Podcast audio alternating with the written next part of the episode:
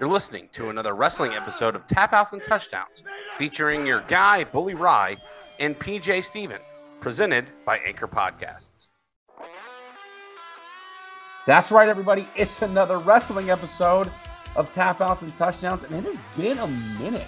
It's your guy, Bully Rye, as always, alongside our wrestling show co-host, P J Steven, to do our wrestling shows with us. P J, uh, you are all moved. Welcome back. I say welcome back to the show because it has been quite some time since we have done a wrestling show. So how are you settling in uh, out here? I don't know what you would call that area. It's not the West Coast because you're in the desert. How's the desert treating you? Uh, it is fantastic. Uh, I, I call it the West Coast. Um, I guess I'm not on the coast, but um, yeah, man, I love it out here. It, the weather is fantastic. Uh, I don't feel like I've taken a shower if I just walk to my mailbox and back. Um, New Mexico is where it's at. Don't move here, though, because we're already here and we don't want to see you. Um, but, man, it is great here. I love it. And I'm so excited to be back. I know I took a little bit of time off to get settled in New Mexico. Plus, we had to um, get things right with my job, my internet, and then uh, we had to get on a schedule because – it's ten o'clock right now where you are, and it's only eight p.m. over here, and the sun is still shining, baby. Yeah, listen, I'm going to do a solo show, sort of a bonus episode, uh, to talk about my experience. I just got back from California, and I, I kind of feel like I'd say I just got back from Houston, Texas, um, because of the experience I had uh, trying to get home. So I'm going to do a solo show about that. Uh, where, yeah, I was well aware of the, the time change when I was over there. Uh, but you're right. We have a, we have a two hour time difference between us now. So um, you're you not going to talk- you, you, you want to do a solo show about your travel and your airfare and all that. Yeah. That's what they really, what they want to hear. It's not airfare. Oh, you, I, you and I have not even talked about it. We'll talk about it off the air um, because I had the worst experience traveling of, of, of my life. Um, I was supposed to be home on a Thursday. I did not get home until two thirty in the morning on a Saturday. Uh, I spoke with people who had been stuck in a city for two days, for three days, people who um, couldn't get into a hotel, so they had to sleep at the airport for multiple days, people wearing the same clothes for days at a time, uh, just uh, all sorts of stuff. So yeah, I'm not going to, I'm not going to bombard people with the uh, with with my travel experience on this here wrestling show, because I'm sure the audience that's listening to the show is much more interested in hearing about A E W and New Japan Pro Wrestling's Forbidden Door event here in twenty twenty-three. And the opening bell for this show, we're going to go over maybe a couple of the most important storylines. And P J, I'm not sure how much you've been following, so I didn't know if there was anything that you were following in particular going into this show. I mean, I was pretty much following everything on the Japanese side. I mean, let's be real. That's, I mean, I'm totally biased. That's where my focus was, was first of all, let's talk about my boy. We haven't really talked about it. I don't know if we did or not. I can't remember the last episode that we did, to be honest. But uh, my boy Sonata is your I W G P World Heavyweight Champion. And man, does he not look good with that belt. Damn, does he not look good as the the the face of New Japan Pro Wrestling. I mean, he's got a new theme that slaps. He's coming out in these, you know, you know, uh, what, what did The Rock used to say? You know, fifty thousand dollars suits and all this. He looks like a champ, does he not? Oh, he, I, I think I texted you during the event that he looked like a million bucks. And, uh, oh. man, I, I'm so Sonata's your new champion off the rip. I'm loving it. Uh, he's already defended um, the, the I W G P Championship once. Um, and now, of course, Uh, we're going into defending it. He issues an open challenge, and it is Jungle Boy Jack Perry. We'll get into that a little bit later. So that's your that's your I W G P Japanese storyline there. Um, leading over to the A E W side, M J F uh, being challenged by Hiroshi Tanahashi, decli- declining the tat challenge, and Adam Cole kind of tricking him, which I don't I didn't really get that, but I don't I, whatever. Uh, tricking M J F into accepting the challenge, and that actually opened the show, and we'll get into that as well. Uh, you know, I can't dodge the, uh, you know, I can't dodge the, uh, the the the match of the night there, and we'll get to that obviously. Oh yeah, Can we, you, we we had a main, we had a main. Oh, you're talking about Kenny Omega versus Will Ospreay. Yeah, I'm getting to the main event. I'm getting to the main event. Yeah, you go right ahead. So it was uh, Kenny Omega defeating uh, uh, Will Ospreay at Wrestle Kingdom for the I W G P United States Heavyweight Champion. Um, and that leads us to Will Ospreay challenging Kenny Omega and coming out actually at A E W Dynamite, I believe, and attacking him to accept the challenge to take on him here at Forbidden Door um, for the uh, I W G P United States Champion. Man, I mean, you already knew what you were going to get with that. Am I right? Oh, yeah. I mean, we saw that five-star match in the Tokyo Dome. That was just... Yeah. How are you going to top that? And we'll get I mean, into if they top and, that here. So the the pay the pay per view before um, Forbidden Door New Japan was Dominion. Um, it took place uh, June fourth, I think, and actually Will Ospreay defeated Lance Archer uh, to become the number one contender for the I W G P United States Heavyweight Champion, which we all kind of knew that was happening. Uh, Sonata defeated uh, Yoda. Tsi oh, God, I can never pronounce his name. Uh, Yoda um, Tsuji. Uh, who was a young lion that came out in this match and really won me over. I think fantastic um, um, young lion there. Uh, now, the match before that was Okada, Tomohiro Ishii, and uh, Hiroshi Tanahashi taking on John Moxley, Claudio, and Shota Umino. After the match, which Chaos went over, I should say, after the match, John Moxley grabbed the mic and said, "You know, we have a bone to pick with you because you got you think you're the you're the greatest pro wrestler on the planet, but we wrestle with the greatest pro wrestler on the planet." And boy, we get a vignette, Frick, oh, that yeah. made me shout in a hotel room at four in the morning. Because I, if you remember, I had to go to Kentucky for a family reunion. So I woke up at three in the morning, two, three in the morning, whatever, and watched that in the hotel room. But when that came on, boy, I shouted. You get Daniel Bryan, Bryan Danielson, come on the screen saying, "They call you the Rainmaker. When you're wrestling me, it's going to be an effing desert." And there's your challenge. And Okada accepts on the spot. Forbidden Door. The, yeah. Kazuchika Okada versus Bryan Danielson, two of the greatest wrestlers, probably the greatest wrestlers of the past decade, you could say. And I know that's, you know, that's, that's drawing pretty big odds, but I'm very confident in saying that. I mean, am I wrong in, in suggesting that those are your two greatest wrestlers in the past decade? I mean, one could argue, one can make an argument for Kenny Omega, one can make an argument for Will Ospreay, one can make an sure. argument for A J Styles. But sure. this is definitely so. When Daniel Bryan, when Bryan Danielson left W W E, part of it was due to the fact that he wanted to have some of these matchups that, you know, we didn't know how long his career was going to be. I mean, he had retired, he had unretired, he dealt with concussion issues, with neck issues, whatever the case is. So he didn't know how long his career was going to be. So when he left W W E, this is the type of event that he wanted to do. He wanted to do the big names. Okada, I'm sure Tanahashi will come up. I'm sure uh, uh, Takeshita is already, I mean, he's, he's already involved with the Blackpool Combat Club eventually. You know, that's going to turn sideways. You're going to get that matchup.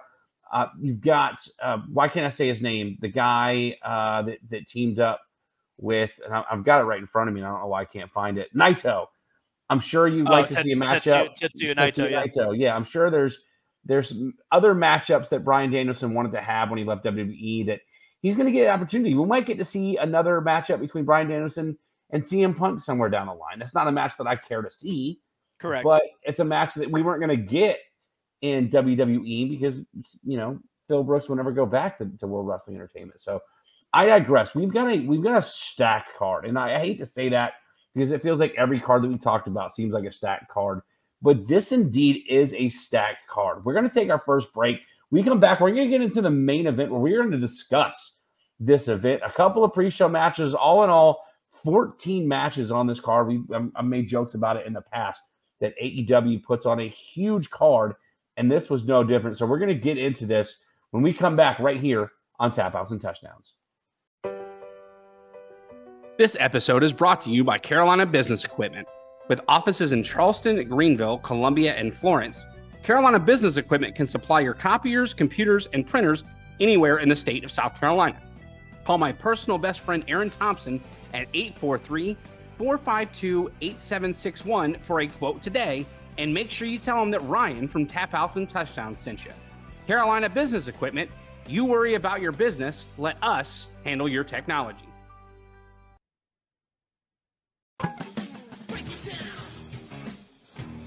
All right, we are back in the main event of this show, A E W New Japan Pro Wrestling, Forbidden Door twenty twenty-three. P J Steven, your guy Bully Rye, and P J, we again, that card. Let's get right into it here. A couple matches on the pre-show here. One that stood out because there's another former W W E star in the Owen Hart Cup, uh, I guess prelim matches, or like the first match of this Owen Hart Cup tournament. Athena, formerly known in W W E as who, P J? Ember Moon. That would be Ember Moon, taking on Billie Starkz, and she would pick up the win here. I did not realize that Athena had turned into a heel, but she was playing the heel pretty hard in this match. Did you recognize, like, do you remember when Athena turned into a heel?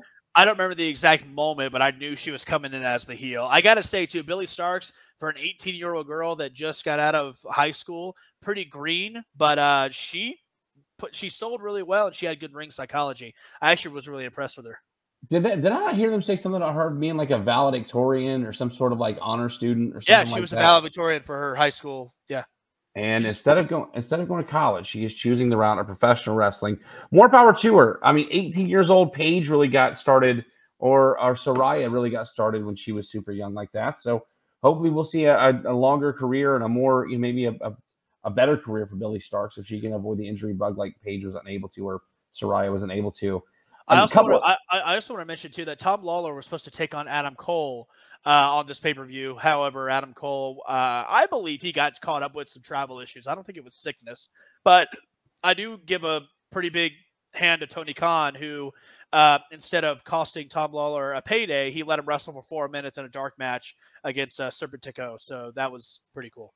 Yeah, also, also after that match, prior to the Athena match, we had the Mogul Embassy, which was Swerve Strickland, Toa Leona, Brian Cage, and Bishop Khan, I guess Bishop Khan, uh, taking on uh, uh, Chaos, which is Ricky Romero, Chuck Taylor, the Best Friends, Trent Beretta, and El Desperado. And you know I'm a fan of El Desperado. Yeah, a, I, I don't know why El Desperado was randomly thrown into that match because he's not in Chaos, but it was still super fun, and I loved it. But you're right. I, I'm a big Desperado guy.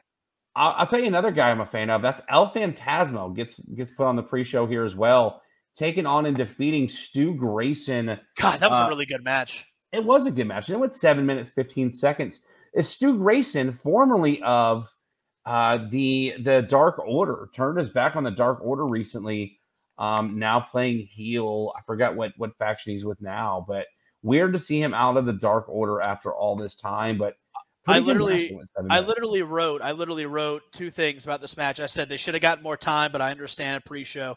Also, I wrote uh, the best thing that El Fantasmo's done in the past couple uh, years is get kicked out of the Bullet Club, because now we can really see him take off. In my opinion, I think he I, he may not be a future I W G P Heavyweight Champion, but I'd love to see him with the United States belt, and then eventually maybe even the uh, Junior Heavyweight belt at least. But I think El Fantasmo's a star, and well, we can't. I mean, we cannot talk about it. We've talked about the rest of the shows on the, the pre-show matches. We got to at least touch on this one.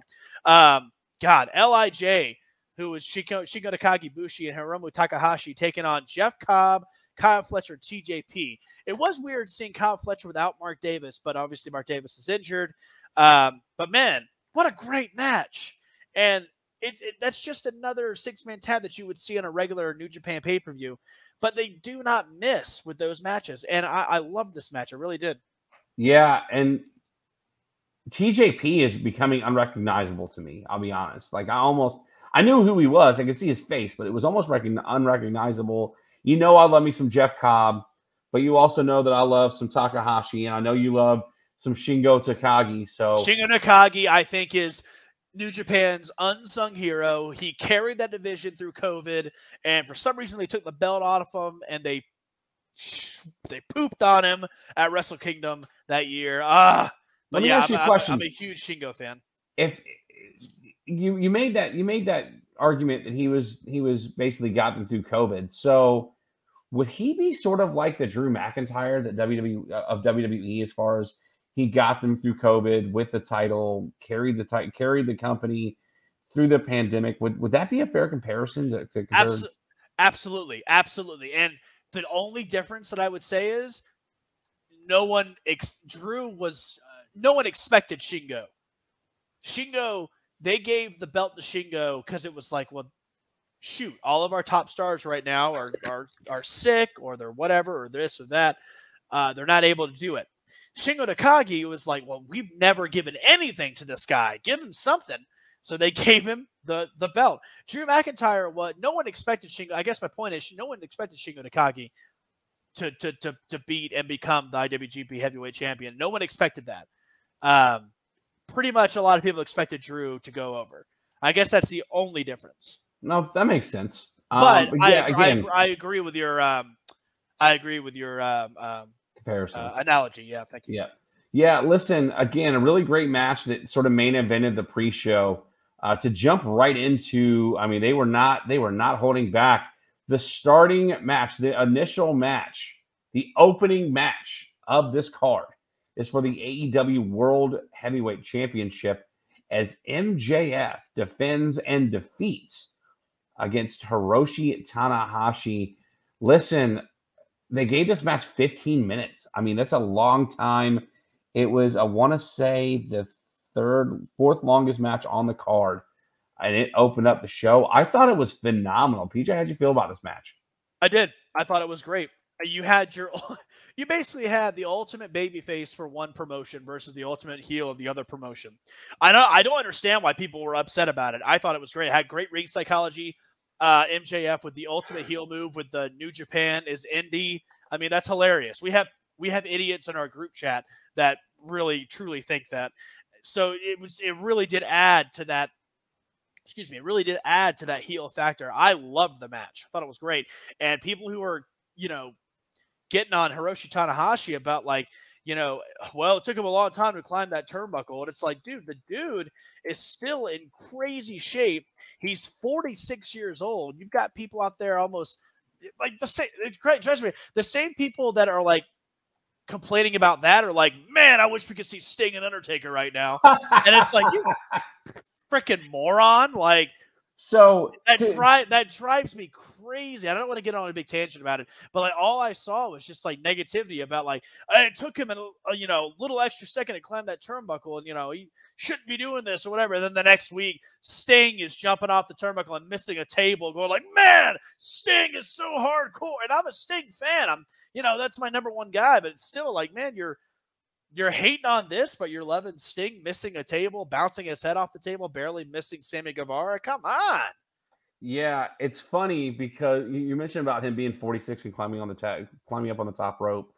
Um, just this week on Monday Night Raw, uh, there was a there was a gauntlet match for the for I guess the number one contender shot spot of, for the W W E Women's Tag Team Championship, and uh, Katana Chase. Are, are Casey Catanzaro, uh, for those who, who maybe not know that name, and Caden Carter um, were, were involved in this match. And Katana Chance almost almost broke her neck. I'm sure I'm sure you haven't seen this yet, P J. I have not seen that, no. But a, it was a simple, they were trying to double team, like uh, a double team. Oh, I did. I didn't see the match. I saw the clip. Yeah. It was in the, it was in the group chat. I saw the clip. I mean, she almost broke her neck. And well, she's well, maybe if the guy was forty-six, or maybe if she was forty-six, you know, it would have been okay.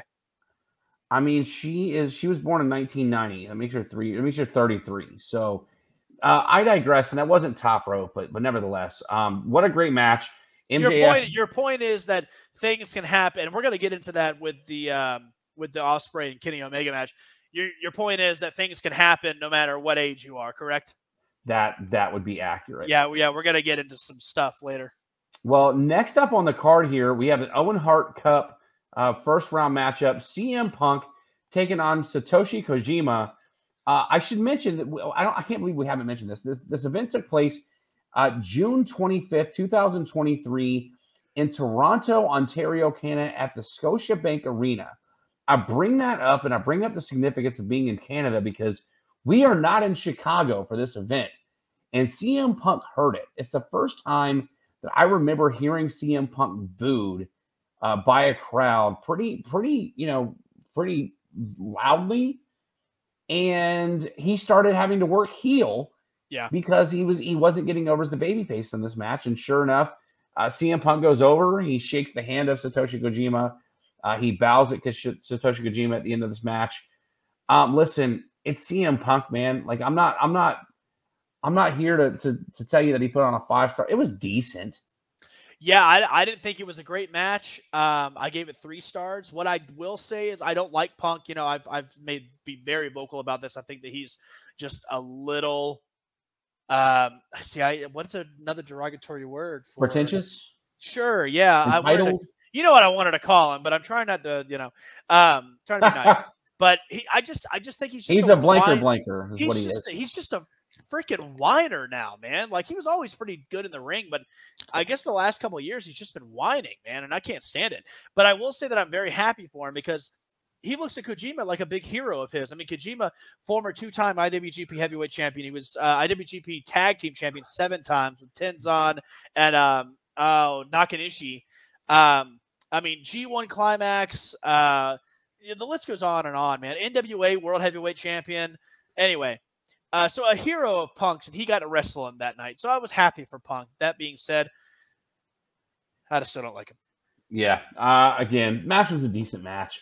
It wasn't yeah. as good as the M J F match, but I digress. Uh, this next matchup, I, I had very low expectations despite all the people involved. There's some very talented wrestlers in this match. And I, this, this was one of the more entertaining matches for me on this card. And I'll, I'll tell you why. It's for the A E W International Championship. Orange Cassidy defending and defeating the likes of Zack Sabre Junior, Katsuyori Shibata, and Daniel Garcia. P J, Daniel, Daniel Garcia, I couldn't stand him. And his stupid little like hip thrust dance move is starting to win me over because I think he's hilarious. I thought it was, I thought it was great. And people, again, people were upset about it. I'm like, it's the same thing with Fandango getting shot by Jericho and then he starts dancing. It's the same thing, but everyone, like, it's just so weird. I love this match. That being said, I wanted more time and I wanted more. And ba I mean, I, I actually forgot that Shibata was in the match. I, uh, I I just forgot to look at the card, and when his music hit, I was so happy. Um, seeing Katsuyori Shibata in a, in a ring again, it's just magical. Um, you know, that being said, uh, I, I really did enjoy the match. I gave it I gave it three and a half stars. Like I said, I wanted more, though. I wanted a little bit more, but still, super fun. Yeah, I think they could have taken a couple minutes out of the Punk match to add to this. And you mentioned Shibata. For those who don't remember, and correct me if I'm wrong, P J, Shibata was the wrestler who headbutted himself uh, to the point of a, of a cracked skull. And yes. They told him that he was never going to wrestle again. Yes. And I believe this is this is not his. It's obviously not his first appearance. Um, but is his first, I believe it's his first appearance on A E W television, or at least an A E W affiliated show. So, um, yeah, fun to see him on the T V. And listen, uh, Daniel Garcia might be working himself into a, like a stupid, like Alex Wright gimmick, but he's a, he's a, he's a talented wrestler to boot. So, um, he's goofy, but I mean, so was, so was Santino Marella, and people loved him. So I digress. A good match here. Like yeah. you said, it, it was a little too short, but Um, Orange Cassidy will retain. Uh, the only thing I don't like about Orange Cassidy in this title reign is the fact that he comes to the ring with his title in a book bag. I get the gimmick, but it's you're doing a disservice from a marketing standpoint to only allow your title belt to be seen taking out of a book bag and then putting back in a book bag on the way back to you, back to the, the locker room. Would you agree? I don't agree, only because uh, not. Not to that level of a book bag, but, you know, Stone Cold used to come out and just sling the belt in the ring. Yeah, so, but he would still, he would still, like... He I know you still on... saw it. I know you still saw the belt. I know where you're coming from, you know. Uh, but it's still, you know, the, the if the point is that he doesn't care enough and he just has no so, so nonchalant about it that he puts it in his book bag, it reminds me of the attitude of Stone Cold. Like, I just carrying this, this damn thing. I'm just going to throw it in the ring. But I'm with you. Well, we haven't we haven't been um, we haven't been back together for three what, weeks, three four weeks. Yeah, and you are still in infuriatingly uh, wrong about so many things, including this one. I'm kidding. I'm not really that angry about it. But, but I'm about to say, I'm about to say, there's a lot more that we could be angry about rather than the fact that Orange Cassidy puts a belt in a book bag. Although I did write down L O L because I forgot that his pyro was just like one little Roman candle. That's so fun to me. I love that. Yeah. Uh, yeah. Anyway, um, I don't, I don't know. I don't know how to respond to that. I just, I got, I got you, nothing you, more. Did you not notice that? No, not, not that I think, not that I can think of. Good, then it's doing its job because we're really not supposed to notice it because he doesn't care. Well, uh, yeah, I mean, I guess again, I get the gimmick, but uh, I, I'm, I honestly, I'm ready to see somebody take the title off of him because he's coming. To me, he, uh, you're not going to like this argument. Um, I don't want to go the Darby Allin route with it, but like, it wouldn't make sense for Orange Cassidy to say beat someone like Brian Cage one on one, or Uh, to that point, why can't I say the, uh, Wardlow one-on-ones? I, I think as much as I like Orange Cassidy, he's a talented guy. He's entertaining. Um, I'm ready to see them put the belt on somebody else for a little while. That, that's just me. Uh, I'm, I'm trying to think. Did, did he? Did he beat? Did he beat Brian Cage or did he? No, he, did he, he beat. He beat Pac. Yeah, that makes sense. Yeah, that made. Of course, it makes sense. But I think I'm. I'm ready to see somebody with like I. With as many small, that's gonna sound. I'm gonna sound like Dave, like like like some W W E mark about you know, or some Vince McMahon mark. Y'all, you, you almost said you almost said somebody's name. Yeah, no, you I, almost I, said, and I know whose name you almost said, and I'm yeah, gonna agree with you.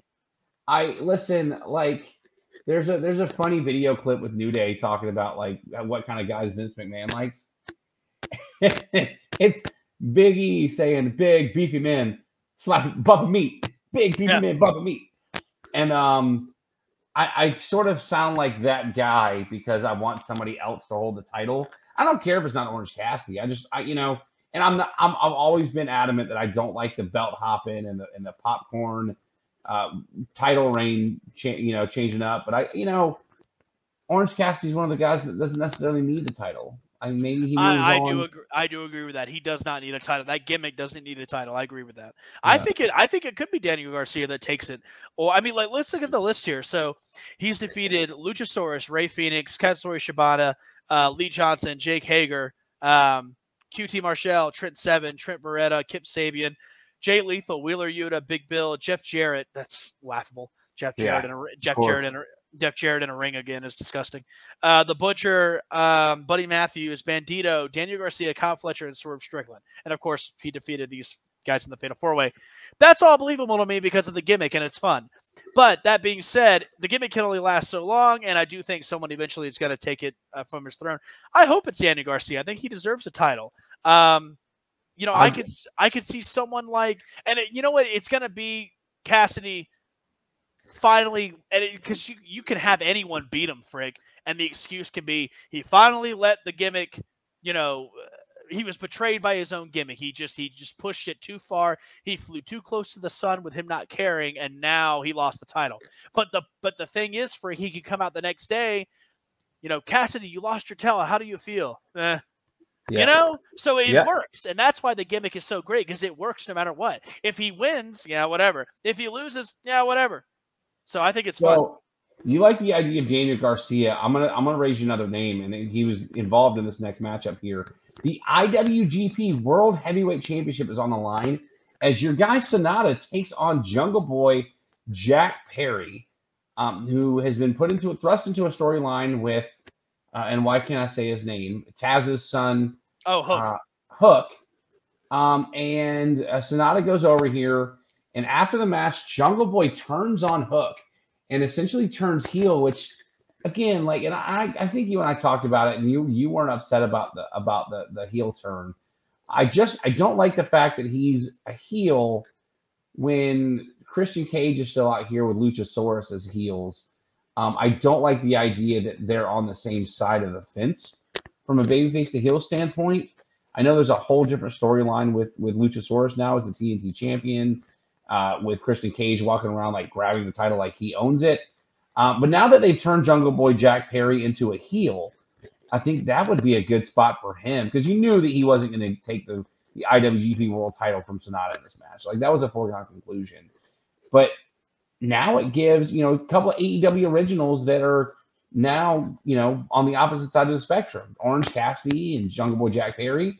And if you want to talk about Jungle Boy taking that next step in his in his wrestling career, maybe he needs a singles title. Maybe the international title is is that one. Uh, P J, how'd you feel about this match, and how do you feel about what I had to say, say about uh, the progression of Jungle Boy going forward? Yeah, I agree with you, actually. That wouldn't be a bad move at all. Um, I I like this match a lot. You know, my boy Sonata represented. Um, it, I will admit that I want, you know, people were really kind of confused on this match, like, why Jungle Boy, why Jungle Boy? And I was like, you know, it's the same thing last year, Forbidden Door. Why Orange Cassidy and Will Ospreay? And they put on probably one of the matches of the night. This was not a match of the night. I would admit I was a little disappointed in it. Uh, I just, I think this match looked great on paper, but, um, excuse me, uh, looked great on paper, but during the match, it just didn't really deliver for me. It was fun, good match, but it just didn't, didn't quite deliver. I just wanted a little bit more. I wanted a little bit more time, and they only got ten minutes and forty-five seconds. But uh, yeah. the, match, the match was good. Uh, three, three and a half stars is what I gave it. Um, And Sonata's your champion still, and yeah, I can't I can't get over how great Sonata is. I I have been a Sonata fan forever since I saw, you know, but back when he, him and Evil were still teaming up, or or he was in um, the faction in T N A uh, for a long time. I just I've always been a Sonata mm, fan. I forgot about that faction, so yeah. really really good stuff, and uh, I'm I'm just such a fan. But I did I did enjoy the match. It was still fun. Yeah, I'm not sure if there's, especially if you're going to turn Jungle Boy heel. I'm not sure there's a better spot to do it than this. I'm not sure there's another wrestler in the locker room that should have gotten this shot against Sonata over Jungle Boy. That, you know, because again, Sonata's not the biggest guy, and so if you put him in, you put him in a match against a guy like, say, a Keith Lee or a Wardlow or even a Bryan Danielson, you have that mystique of, of possibly taking that title off of him. And you knew New Japan wasn't going to let an A E W wrestler win the I W G P World Title, so right. um, so yeah, it was again good, not great. It was it was it was entertaining to say the least, uh, but like you said, only went only went just about eleven minutes, uh, and so they could have gotten some more time and done some done some more. I'll tell you a match that didn't need any more time, and that's this next match, a ten man tag that went twenty-one minutes and twenty-five seconds. The Elite, featuring Adam Page, Matt and Nick Jackson, Eddie, alongside Eddie Kingston and Tomohiro Ishii, taking on the Blackpool Combat Club, a team featuring John Matt Moxley, Wheeler Yuta, and Claudio Castagnoli, alongside Kano, Kano, I can't pronounce this first name, Konosuke Takeshita and Shota Umino. I, I butched Takeshita. I can say his last name, um, but only because, and, and apologies for the language, because M J F called him Takeshita. Um, and I, I, I, I absolutely love that, uh, that, that M J F called it out. This match was, it was pretty damn good. P J, how'd you feel about it? It was a little all over the place for me, but it was still really well done. I loved the, um, you know, again, you know, why did Eddie Kingston accept this match if he, if he loves John Moxley? Yeah, yeah, it's so because, dumb. Because, no, it's not, because he, he, he sacrificed that because he wanted to get to Claudio. Yeah, but now, I mean, this whole this whole angle now is focused on Kingston and Claudio, and there and I have a couple issues with it. One, now they're getting they're getting Renee Paquette involved. Uh, she's backstage. They were breaking them up during uh, A E W Dynamite last week. The only reason I saw that was because I had like a thirty minute break in between uh, work meetings and dinner um, out of my conference last week. But they're they're trying to get this really involved that he needs that that. They need to fix it. They need to fix the relationship with Kingston and Claudio. And between you and me, I could care less. I still don't like Eddie Kingston. I know he's so over with the fans, but I don't know how to say this without coming off like a, like a jerk. I'm fat, okay? That the promo that Scott Steiner cut about Samoa Joe and T N A could be cut on Eddie Kingston in, in A E W. Um, I don't think he's a great wrestler. I think he's too erratic when he's cutting promos or when he's trying to have a, meet, a moment in the ring.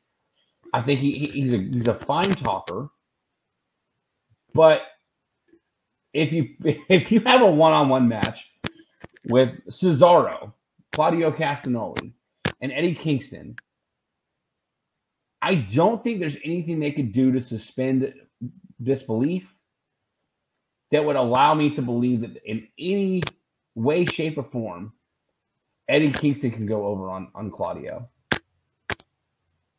I I do care about the rivalry because I saw it I, I saw it form physically in Ring of Honor. Now, that being said, it is very it's to me it's it does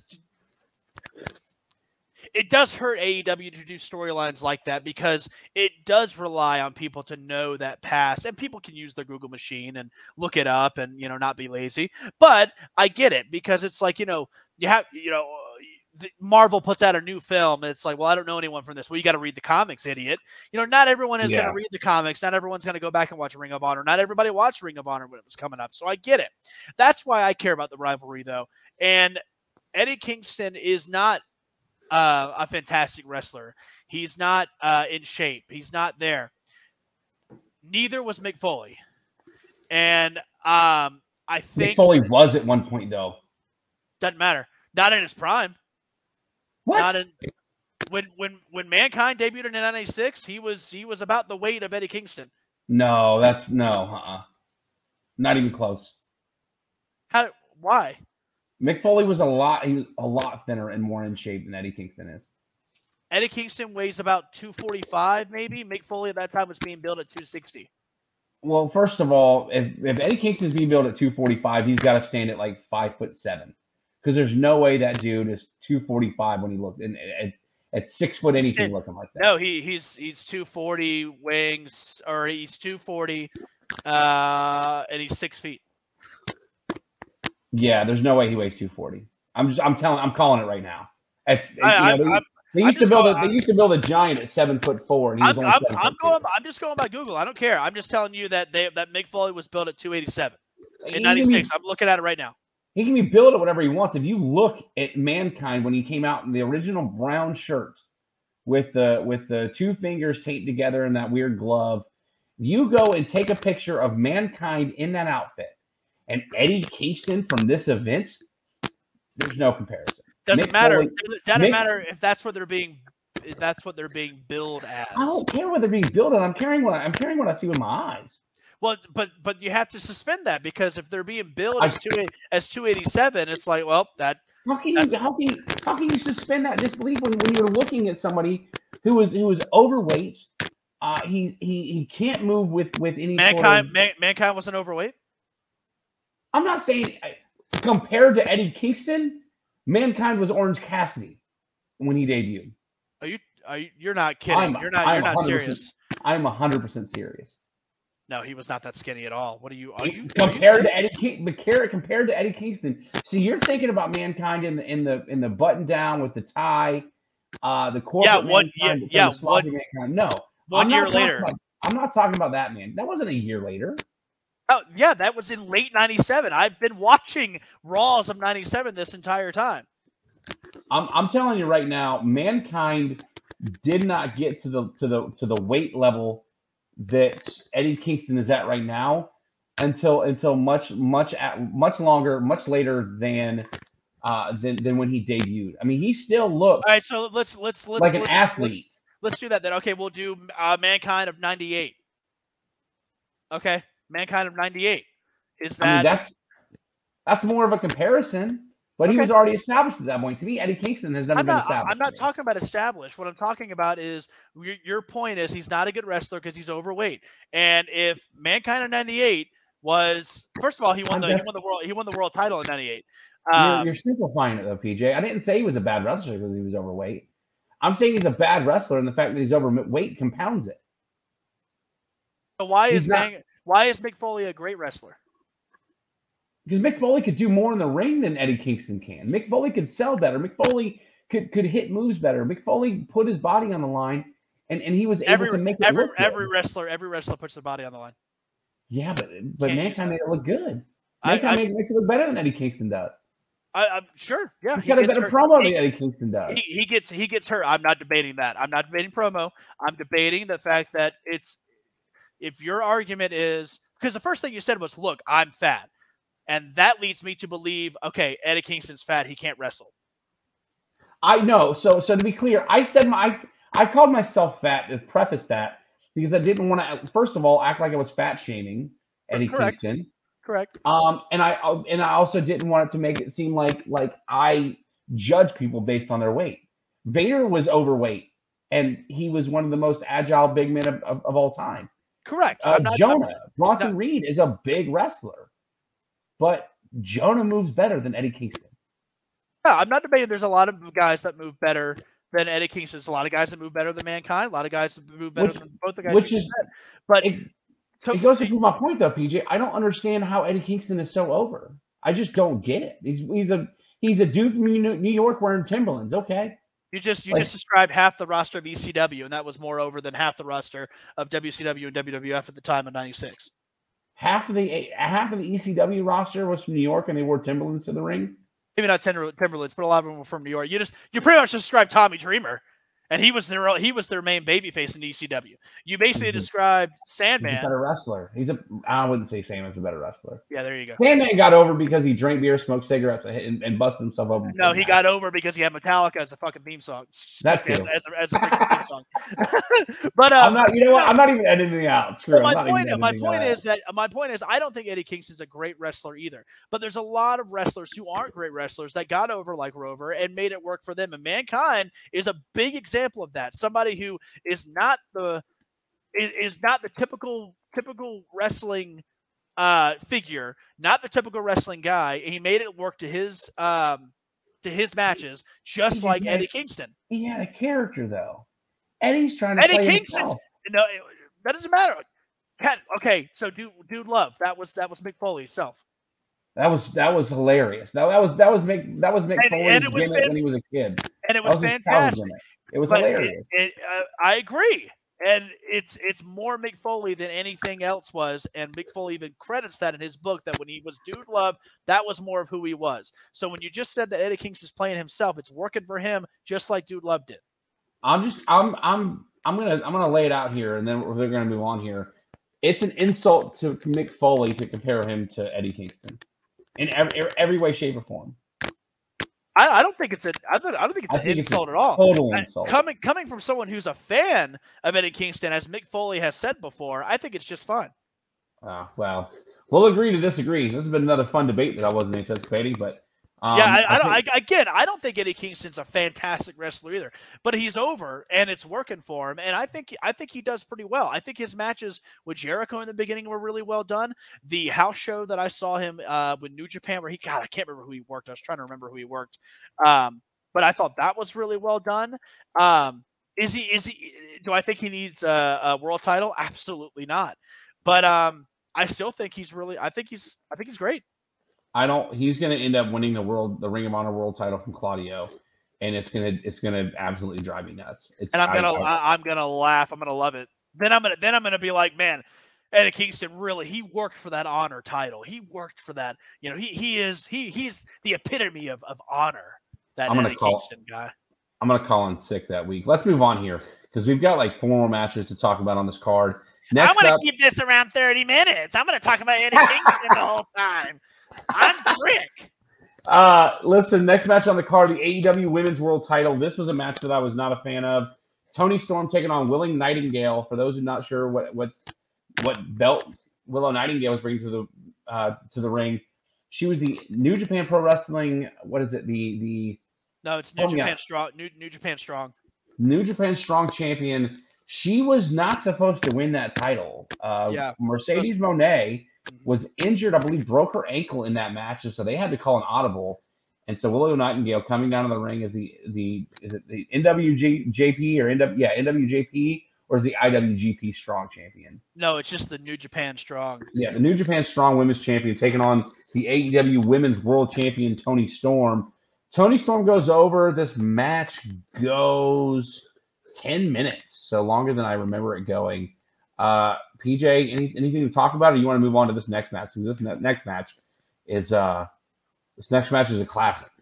I liked Will. I, I like Willow Nightingale a lot. Actually, I don't under, I don't know how people aren't behind her. Not only is she a really good wrestler, but she's so positive. She's like a She, I mean, to me, she reminds me of when Bayley first debuted, man. She's yes. so fun. Yes. Um, that being said, the only thing that threw me off of the match was the terrible, terrible acting from Ruby Soho and Saraya on the outside. Like, yeah. oh, my God, it was awful. Um, I hated it. I hated it. That threw me off the match. I gave it two and a half stars. I would have given it three if they would have just shut the hell up. I agree with everything you just said, including the Willow Nightingale Bayley comparison. I love that comparison. Uh, next up, it's... could go down as the match of the night here. thirty-nine minutes, forty-five seconds. The I W G P United States Heavyweight Championship. Kenny Omega, the champion, defending against Will Ospreay. I can't say enough good things about this match. You need to go out and watch this match. Find a way to, to get it. I don't know if it's on YouTube. Go go sign up for New Japan World. Uh, find, find it wherever you can and go and watch this match. Uh, because this will go down as one of the top ten matches of twenty twenty-three. Uh, P J, I'm sure you would agree with that. Oh, absolutely. And I'm loving the the the tears of the E fans as they, they find something wrong with this match. And the main thing that I've seen people complain about this match is the pile driver that Will Ospreay gave Kenny Omega, to where people were saying there's that's none you know, that it was an unnecessary, dangerous spot and it shouldn't have been done and shame on them and all this, while also congratulating, you know, the dangerous spots and the Money in the Bank match. So that just shows the hypocriticalness of wrestling fans. And I keep forgetting. Fickle. It's fickle. fickle. It's, it, it, I mean, do you agree with me, or am I the only one who's kind of, okay. Cause I, I feel myself getting so angry about this that it's just like, why? Like, and then the same people are like, uh, it's the anniversary of Mankind throwing himself off the Hell in a Cell, and good for him. And it's just, it was amazing, while also pooping, taking a giant dump on this match, on on on this. And it's like, what are you talking? Like, I always forget, you know, when I talk to wrestling fans, uh, excuse me, until I talk to other wrestling fans, I always forget that wrestling fans hate wrestling. Yep. So, um, but to move on to the positive of this of this match, man, the blood. Uh, it was almost a little bit. I guess I'm numb to it now, but I was still like, man, this is a lot. And Will Ospreay was pouring. Maybe it was oh, Kenny. Yeah. yeah, it was Will Ospreay. Ospreay was pouring out. Not quite, nothing I think will ever top uh, J B L and Eddie Guerrero. Eddie Guerrero, yeah. Uh, yeah. But this was, uh, this was on par, man. It was rough, uh, but I loved it. I loved the one-winged angel and the and the one kick out. Um, I gave the match five stars. I probably would have given it five and a half to six if Don Callis gets ejected oh, from the match and then just comes, comes back. back. Um, yeah, I. But you know, you know, you know, it, you know what you're trying to do, P J. You're trying to add logic to an illogical situation. Yeah, I, I am. Just steal your I phrase. Am. You know, it's it's all it's crazy. You know, adding adding logic to illogical situation. Absolutely correct. Uh, but yeah. I to just, be clear, you're, you're the one-winged angel kick out at one. Will Ospreay actually hit Kenny Omega with his own finisher, and yeah, Kenny and then Omega he kicked, kicked out at one. And I thought uh, it was great. And even the the screwdriver spot, oh, yeah. that got that got everybody. Everyone was like, "Oh, that it's over." I thought it was over, and then he kicked out. Um, yeah, we finally get it, a uh, we finally get another hidden blade, and then a Stormbreaker, and then that's it. And your new champion is Will Ospreay. I think this uh, we're gonna get one more match after this, I believe, and I think it's gonna be Will Ospreay who retains one more time and defeats Kenny Omega. That's just me fantasy booking, but uh, God, what a match, man! Three thirty-nine minutes and forty-five seconds. Obviously, the longest match on the card. I mean, that was Wrestle Kingdom worthy. Fantastic match. I yeah. loved it. Loved it. Loved it. Loved it. This was a New Japan match on A E W television. Like, Correct. They beat the crap out of each other, and it was entertaining to watch. And if you didn't like it, like that's that's on you, man. Like, like, like you just said, wrestling fans don't like wrestling, and even non-wrestling fans uh, should be able to find some entertainment out of this, because this was this was great. Again, outside of the fact that my mom was actually watching the show with me, she's like, That's he got right, ejected. Yep. He got ejected. He should automatically be disqualified. That's not right. It's like, Mom, like, I'm with you. Like, he got ejected. He shouldn't be out here. But it's it's it's pro wrestling. She's like, I don't care. This isn't fair. And I'm like, okay, Mom. Like, it's the whole. It's still but real. She, to me she's, she's, she's not wrong. She's not wrong. That's that's the problem. She's not wrong. But you know, what are we gonna do? You know, what what are we gonna do about it? We can't really do anything about it. Uh, next up, we're going to talk about this match very briefly, uh, despite the names in it, man. We get Sting, Darby Allin teaming with Tetsuya Naito, taking on Le Suzuki Gods, a k a the Jericho Appreciation Society, featuring Chris Jericho, Sammy Guevara, and Minoru Suzuki. My favorite part of this match, it went fifteen minutes, ten seconds. My favorite part of this match was the stare down between Sting and Minoru Suzuki. Yeah. Just really fun. Uh, Sting, Darby Allin, and Naito get the win here. I'm not sure if it's going to lead to anything. I know there's supposed to be dissension between Jericho and Guevara. We'll see what that leads to. Uh, but a pretty good match to sort of act as a buffer between the, the United States title match and the main event. P J, anything anything remotely, uh, I don't know, pertinent that you want to you want to add before we move on to the main event? Just seeing Tetsuya, you know, people were like, people were so excited for Sting and Jericho in the same uh, ring. I was like, I don't care. I'm Same. excited. I'm excited for the fact that Tetsuya Naito and Sting are about to be in the same ring. So I was happy about that. Um, I did love the psychology there with Suzuki and Sting, and Jericho's like, tag me. And he, Suzuki's like, no, and tag me. No. And I thought it was really fun. Great match. Um, great pose with uh, the Suzuki Gods. Um, yeah, I loved it. Great match. Yeah. Oh man. When, when, when Suzuki got in on the pose, was awesome. Yeah. Um, and, but again, like you, like I didn't really care about Sting and Jericho. I cared more about Sting and Suzuki. But yeah, I, I was pretty taken back. Like, wow, they, I guess they never really shared a match together. I'm sure they shared a match together on a house show. Maybe. Yeah, I don't know. You know, I'm not going to take the time to go research it. I don't really care that much. But um, let them go one-on-one on the next pay-per-view. Who cares? Yeah, I don't care. I don't yeah. care. I, I, I'm also I'm of that opinion now that I think it's time for Sting to not do any more matches ever. I listen. I've been like that for a while. So, and because, um, oh, I w I wasn't like that at first because it wasn't these high spots at first. It was just little tag ins and go and then get out. You know, they were very being very smart with it. Now it's just like it's just, and I don't think it's not that I don't think Sting can do it. It just looks really sad, and it's like. It's I would be hypocr I would be hypocritical in my opinion of Undertaker coming into matches if I didn't feel the same way about Sting. And you know I, I've gone on record, Sting and Undertaker, those are my favorites. But when it's time to go, it's time to go. It was time for Undertaker to go after Bray Wyatt. It's time for Sting to go right meow. Yeah, I'm I'm right there with you. I know who it's not time to go for, and that's the two guys in the main event of this show. Oh, they can go for years. Bryan Danielson, Kazuchika Okada, two of the best wrestlers in the world, get twenty-seven minutes and forty seconds. The match ends with a submission that features Okada tapping out to Bryan Danielson. I don't know how many times Okada has ever tapped out in his career. Twice. But the significance of Danielson being one of the guys to do it. Danielson was already thought about as one of the best wrestlers in the world. And for, for non-W W E marks, this sort of solidified it to me. Correct. Uh, P J, how'd you feel about this match? I mean, this this match was phenomenal. I'm not sure if it's if it was better than the Ospreay Omega match, but it was definitely up there for me.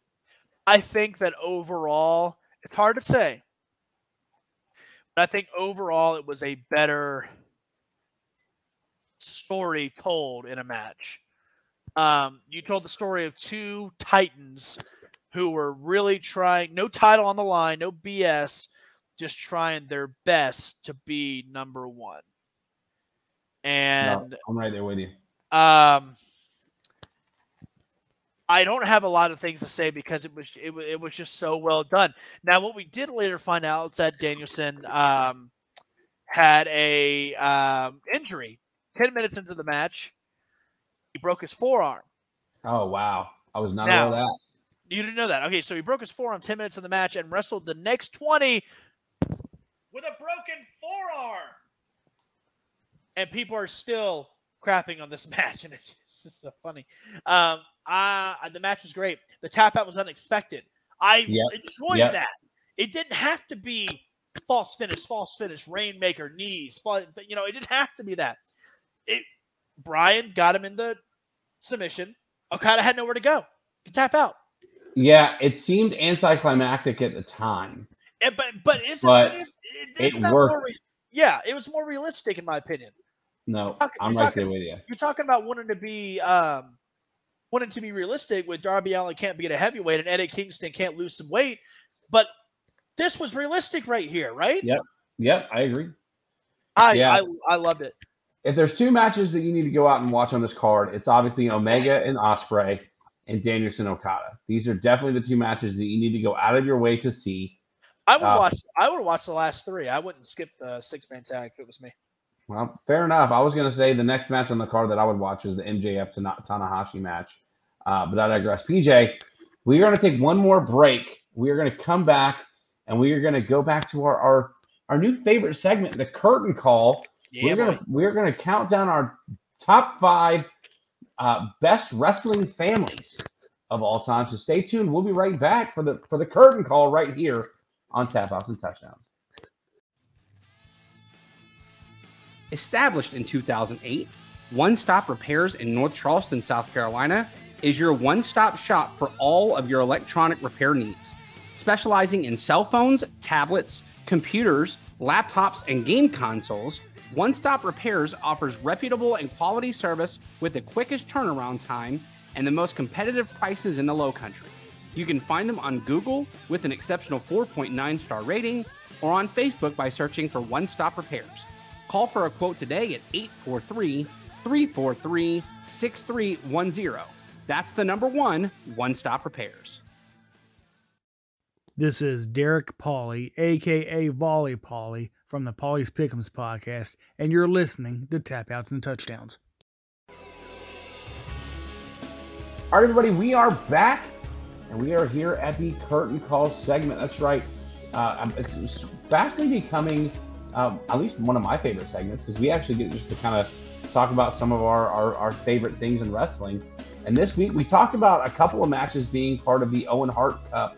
They've actually also got Owen Hart on the new A E W video game Fight Forever, which I believe is the first wrestling video game Owen Hart has been featured on since the nineteen ninety-nine W W E Attitude video game, available for PlayStation and, and Nintendo sixty-four. I digress. Uh, since we talked about the Owen Hart, we're going to talk the Owen Hart Cup. We're going to talk the top five wrestling families of all time. So without further ado, P J, let's hear your number five. Now, hold on. Is this who we think is the best, or is this, or is this our favorites? Let's call it, let's call it favorite five. Because, I mean, I think anybody's going to try to argue that McMahon's are number one because of, of what they did for wrestling, but even your top five favorite wrestling families. That, that okay, I, okay, I'm glad because I, I would argue that. No. Yeah. Anyway, okay. Um, Either way, it's subjective. Correct. Yeah. Okay. Yeah. Uh, number five to me uh, is the Wyndhams with Blackjack Mulligan, Barry Windham, and Kendall Windham.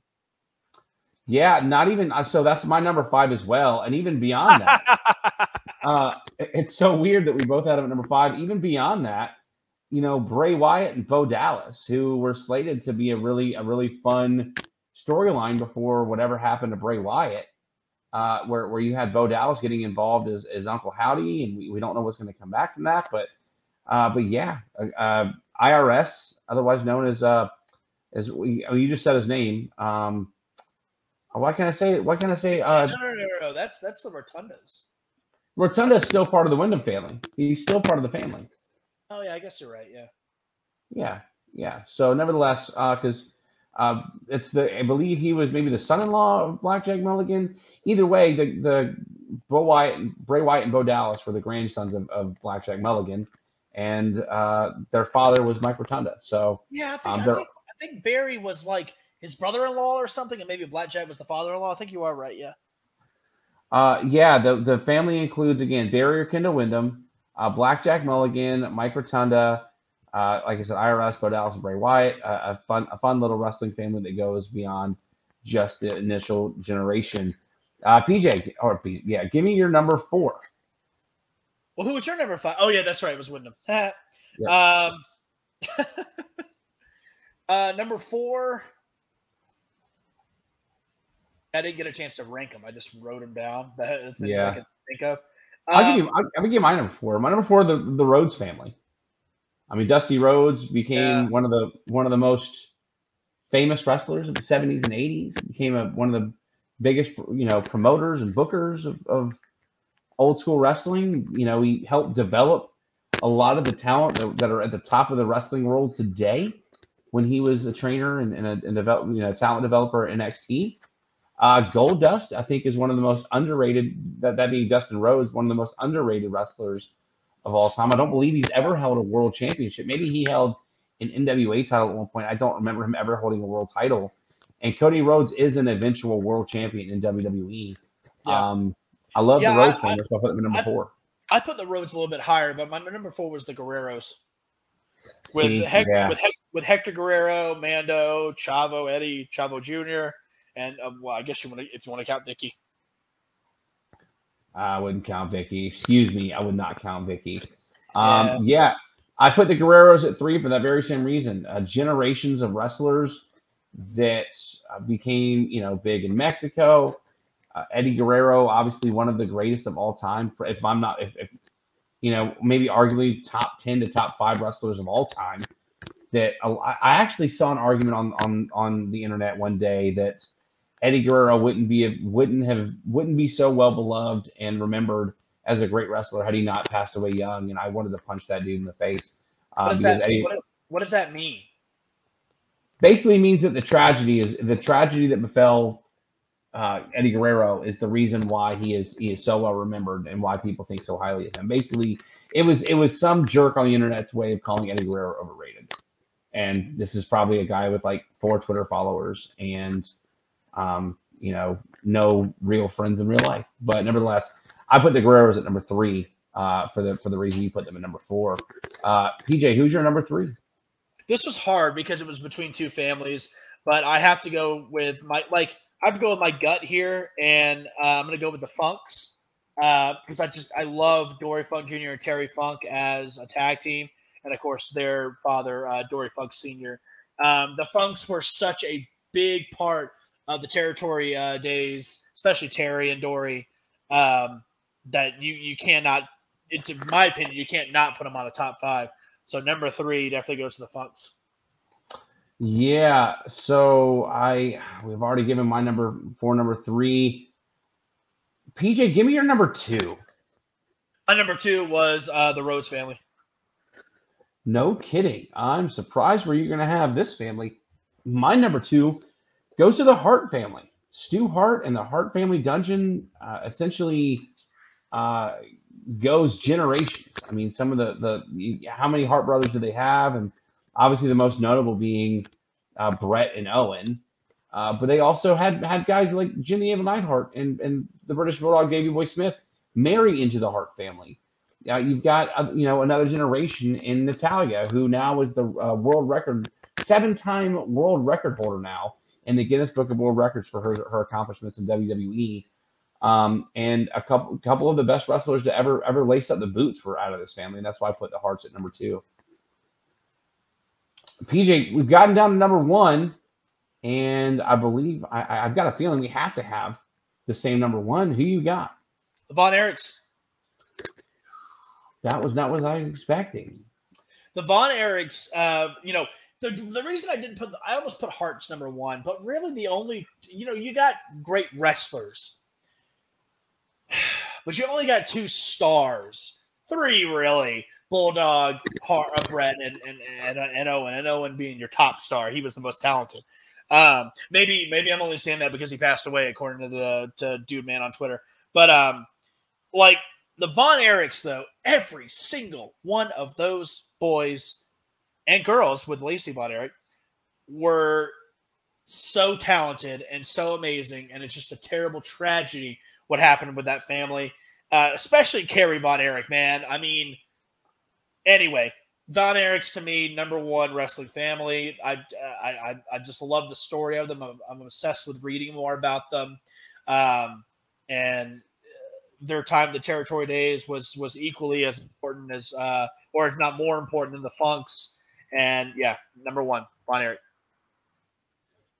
Uh, my number one has to go to the Inoue family. I'm, I'm probably butchering that name, but it's I didn't even, I didn't even quite arguably, quite arguably the most famous wrestling family today.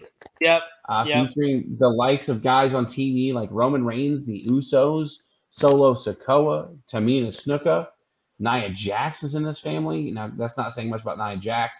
But you've got the Wild Samoans, the Head Shrinkers. Yokozuna, uh, Umaga. Yokozuna, yeah. Umaga. Uh, otherwise known as Jamal and Rosie with, with uh, I believe, I can't remember. I, I, I'm so mad that I can't remember his brother's first name. But Rosie was the older brother of Roman Reigns, who I think it's a, it's a tragedy in and of itself. Oh, is it, uh, is it Man Manu? I'm, Manu? I'm not. It's, no, it's going to drive me nuts. I will I will look it up um, right now while we are on while we're on the air. Yeah, I, I didn't even think about that actually. That's a really good idea. That's a really good one. I mean, it started with High Chief Peter Maivia, and then you went from there. But I, yeah, I his name is Matthew I, Matthew Anoa'i. And if you if you I, again, I, I I'm not gonna be able to pronounce that pronounce that name. But if you look at the pictures of of of of him, there's a picture with him and Roman before he passed away, where he had gotten really big, uh, even bigger than he was when he was a wrestler. But they looked identical. And it's, again, it's sort of a tragedy with all the families that you got to see wrestle with each other. It's, to me, it's a tragedy that you never got to see Rosie and Roman in the same yeah. ring. Yeah. So that's, I've got to give it to the, uh, to the Samoan dynasty that is the Anoa'i family uh, of, of professional wrestling. Uh, P J, this has been really fun getting back with you. I know our next show, we will be bringing the Money in the Bank twenty twenty-three review. Um, but before we sign off, I just want to say thanks for coming back, and uh, and and I'm glad as always to have you. And this is this has been fun, despite yeah, I'm your so... your your defense of of one Eddie Kingston. Well, you know, I, I only defend things that I think are talented. That's why you'll never see me defending you. Uh, I can. I'm so excited to be back. I really, really am. And, um, you know, thank you always for having me, and thanks for being patient with me during this move. And it's I've been looking forward to it. You know, our internet was got, got pushed back, as most internet companies do. And, um, yeah, so I was really happy to be able to do it. So thank you very much, man. And uh, I'm looking forward to next week. We're going to talk Money in the Bank. There's a lot of great surprises that happened. And the event itself, I thought, was really fantastic. So we're going to we're going to get into it. Yeah, interestingly enough, summer of twenty twenty-three has had a lot of wrestling take place. And this is normally the downtime for professional wrestling. So a lot of fun stuff happening, but you'll have to wait for, for us next week to talk about that. Thanks once again for joining us. We back. For P J Steven, it's your guy, Bully Rye, for Tap Outs and Touchdowns. We'll see you next week.